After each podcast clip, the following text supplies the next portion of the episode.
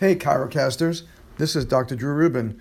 I want to talk to you about my, well, I have three sponsors uh, Preferred Chiropractic Doctor, now you know, and ChiroRate. Um, but I want to talk to you today about PCD. They've just introduced a amazing holiday gift code that we can share with patients that I think is astounding and a great way to help people at the end of the year and beginning of the new year um, stay on course with their care. And that's what I love about the sponsors is that they're always thinking about new ways to help maximize our chiropractic practices. and now, here's the podcast. So I'm going to show you this video here, and I want you to look at it for a moment, and then let's going to talk about it. So beautiful little girl, right? Beautiful little girl. But something's a little funny here.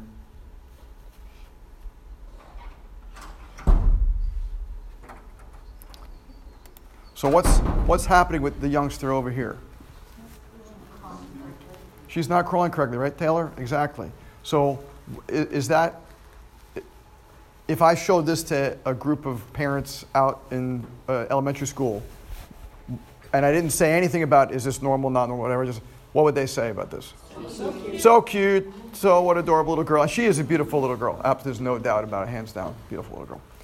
But from a neurological perspective, is there anything to be concerned about? Yes. What is there to be concerned about? Uh, blah, blah, blah, okay. You're all right, probably. Just raise hands. Who wants to? Madam? Normal development is not happening. Right. Normal development is not happening. Why? No cross crawl pattern. Right. There's no cross crawl pattern. And is that important?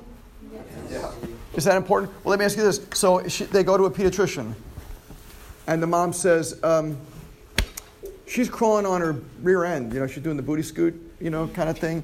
Uh, well, that's that kind of what they call it. Um, especially like Pampers commercials and Huggies and stuff. So uh, she's doing the booty scoot. Is that okay? What's the answer? No, no. She goes to a pediatrician. A pediatrician, not me or you guys. She goes to a pediatrician and they say she's doing the, oh yeah, she'll fine, she's fine. She'll, will she walk? Will she walk? Absolutely, no doubt. Hands down, she'll definitely walk. If she's already gone from, uh, understand, we talk about this in the advanced technique class, understand that the single most important thing of the first year is to do one thing. The goal, the entire goal of the human species in the first year is to do one thing. And what is that? Well, crawling is part of it, but what's the actual, the final end goal by one year old? This. This to this. That's the whole goal of the entire brain in the first year is to do what they call verticalization. Verticalization. Horizontal to vertical. Done in a year. Give or take, if the kids, you know, they're twins or it was a preemie or whatever, obviously there's going to be a, a, a delay of some sort, a small delay based upon how many months early. Like one of my friends just had a baby who's like three months early. All right, so there's to be a three month delay minimum in everything this kid's to do, right? So instead of a year, there'll be a year and three months old, right? Because you got to give the kid time to you know play catch up and stuff. So totally makes sense. But the typical baby who's born 37 weeks to 41 weeks, which is the typical baby, right? Their whole goal is to verticalize, which means you start here at birth where you are immobile, essentially, in a ball like this. And then over time, you start to open up, and then you start to lift your head up, and then you start to arch your back, and then you start to, you know, kind of start moving a little bit, you know, like some kind of commando crawl, you're on your belly, and then you actually lift yourself up away from the floor. And think about this lifting up away from the floor. Why is that so important? What is so astounding about that? We talked about it last week. Gravity. Gravity. Very good amount of gravity. That's the key. You are defying gravity. Do you realize that's, that going from horizontal to crawling, you're now defying gravity because your belly's in the air? Right? That is a super important thing. Now, this little young lady, she's defying gravity, which is good, but she's defying gravity in a way that is not what we would call normal, right? Or we would call appropriate. Because even though she is verticalizing, and she will verticalize the right time. She's probably 10 months in this picture or so. um, she probably will verticalize, but she's not verticalizing in the way that we would expect because she's missing out on what?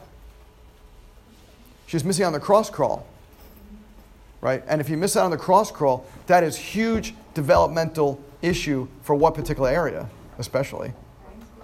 Well, the corpus callosum, right? The corpus callosum is not getting all the cross crawl patterns. So right now, she will probably walk at normal time, right? She'll probably walk at a year or so. But what's going to happen, chances are, later on in her development, because you can tell she's got, like, does she look like she's going to have uh, any kind of autistic potential problems? Any signs of autism with her? Looking at this brief video, did you see anything that, and what, what made you say that? She's smiling, she's looking at the camera, she's engaging, right? Full eye contact. So chances are we're not really worried about some you know, a child on the spectrum. It's possible, but that's not really what we're worried about. So they're not going to see anything for years until she's how old? Well, four, five, six years old. And why is that time suddenly they're going to start seeing something going on? Well, they start using other parts of their brain, but what, what event is going to ha- happen like five or six years old? School. school.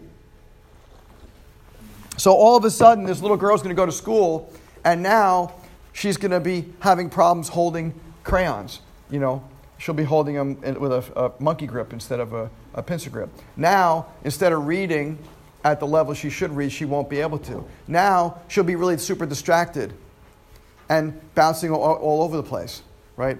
These are the kind of things that we see, right, as the precursors. So what happens is everything is a precursor to everything else. You know, one of the most important things that we need to learn, especially in what I would call chiropractic neurology, is that everything matters. There is nothing that doesn't matter. There's nothing that it's okay to let them skip, to let them go through haphazardly. That it's the journey that's important. So if you see a child like this, right, in your practice, and they're not a patient of yours, what do you got to do?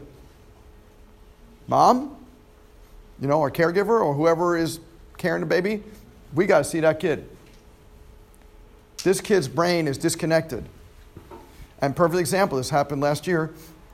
One of my patients was pregnant, and uh, was a, she was a new patient, and I was adjusting her, and um, she brought in her two-year-old uh, I mean, her one year old who was doing this booty uh, scoot, you know, kind of thing. And, um, and she had a two year old also.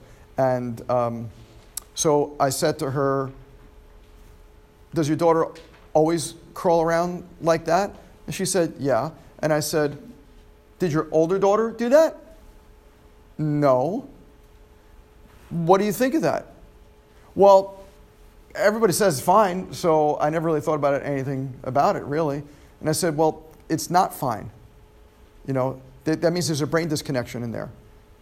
And we need to t- take a look at that because chances are there's something going on that's not really clicking for her because she should be crawling like the older daughter. You know, if you got a two and a half year old daughter and she crawled normally and then is walking, this is a problem because it shows brain development issues. Let's check her out. Okay, you got it.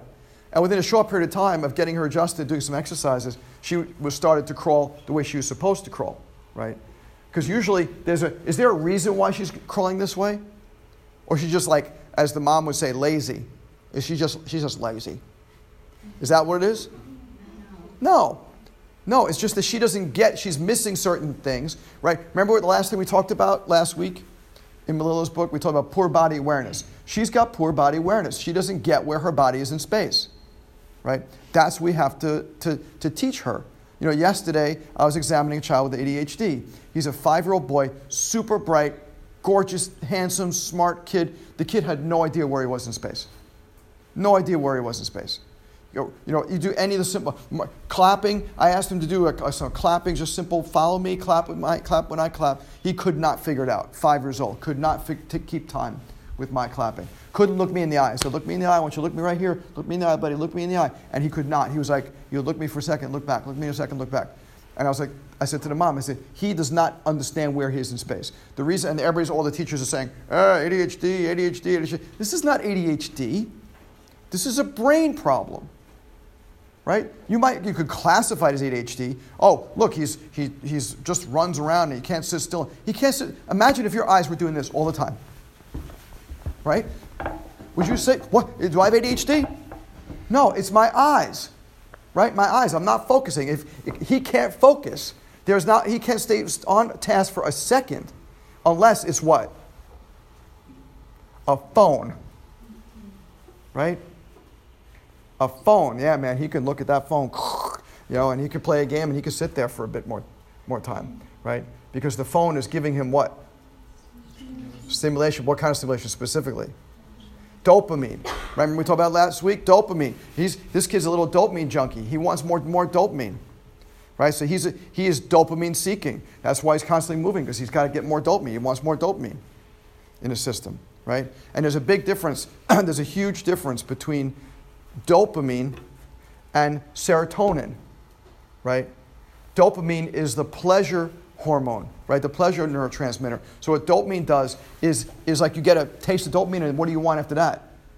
Is more dopamine, right? But serotonin is more the contentment neurotransmitter.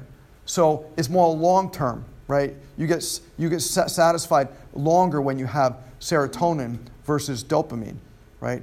But kids like this, they get stuck in this little serotonin thing and they can't figure themselves out. And I'm reading a book now called The Hacking of the American Mind. I highly recommend it by Robert Lustig.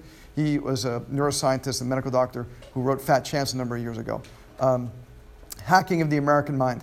And this is what he's talking about. Like the American mind, it, we're just destroying people's minds by having them go hooked on dopamine so much so that they can't stop, they can't stop, they can't stop. This, and this is what drives addiction right? Dopamine drives all addictions, whether it is cell phone addictions or it's you know drug addictions or alcohol addictions or cigarette addictions or whatever kind of addiction, gambling, whatever it is. You know, is this is a dopamine rush because dopamine can't be satisfied where serotonin is satisfied right? So it's a very different thought process. So when you look at this little girl here and you say, oh, she's beautiful little girl and she's happy and everything's good and she's, she's on her way to being, you know, to standing and walking and stuff, isn't that adorable? She's probably saying a few words at this point, which is great, but they're forgetting that the journey right now is leading her to issues with her brain that is creating a disconnection, and that disconnection later on is going to cause more problems that won't surface until she's in school. And then they, she's in school, and the teacher says she doesn't sit still, she doesn't shut up, she can't focus.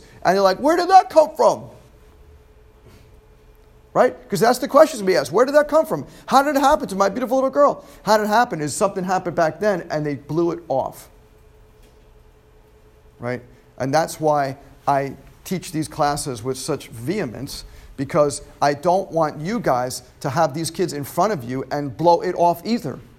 You know? So if you present this stuff to them and they don't, they're not interested in following through, you just did, you, at least you did your job. Right? You gave them something to think about. If they don't want to pursue it, you know, that's okay. It's, that's their life, right? They do whatever they want.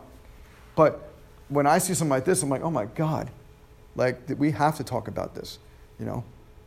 And we have women bringing her in her child with autism tomorrow, and she's like, the girl's nine years old, and she doesn't talk, and she toe walks, and all this kind of stuff, and I already know what I'm going to find. I already know. I, you don't have to tell me a thing. I, I already know what's going to happen. How was your pregnancy? It was awful. How was the birth? Oh, God, it was the worst ever, maybe even a C section. How was the first year? She didn't latch well. She didn't nurse well. She had ear infections all the time. She was sick all the time. She had less eye contact by six months old. She was already having abnormal behaviors by a year old. just, it's just the way it's going to be. I, I already know it. I already know it. I'm, I'm going to test the print reflexes, and they're all going to be positive. It's just, I already know it.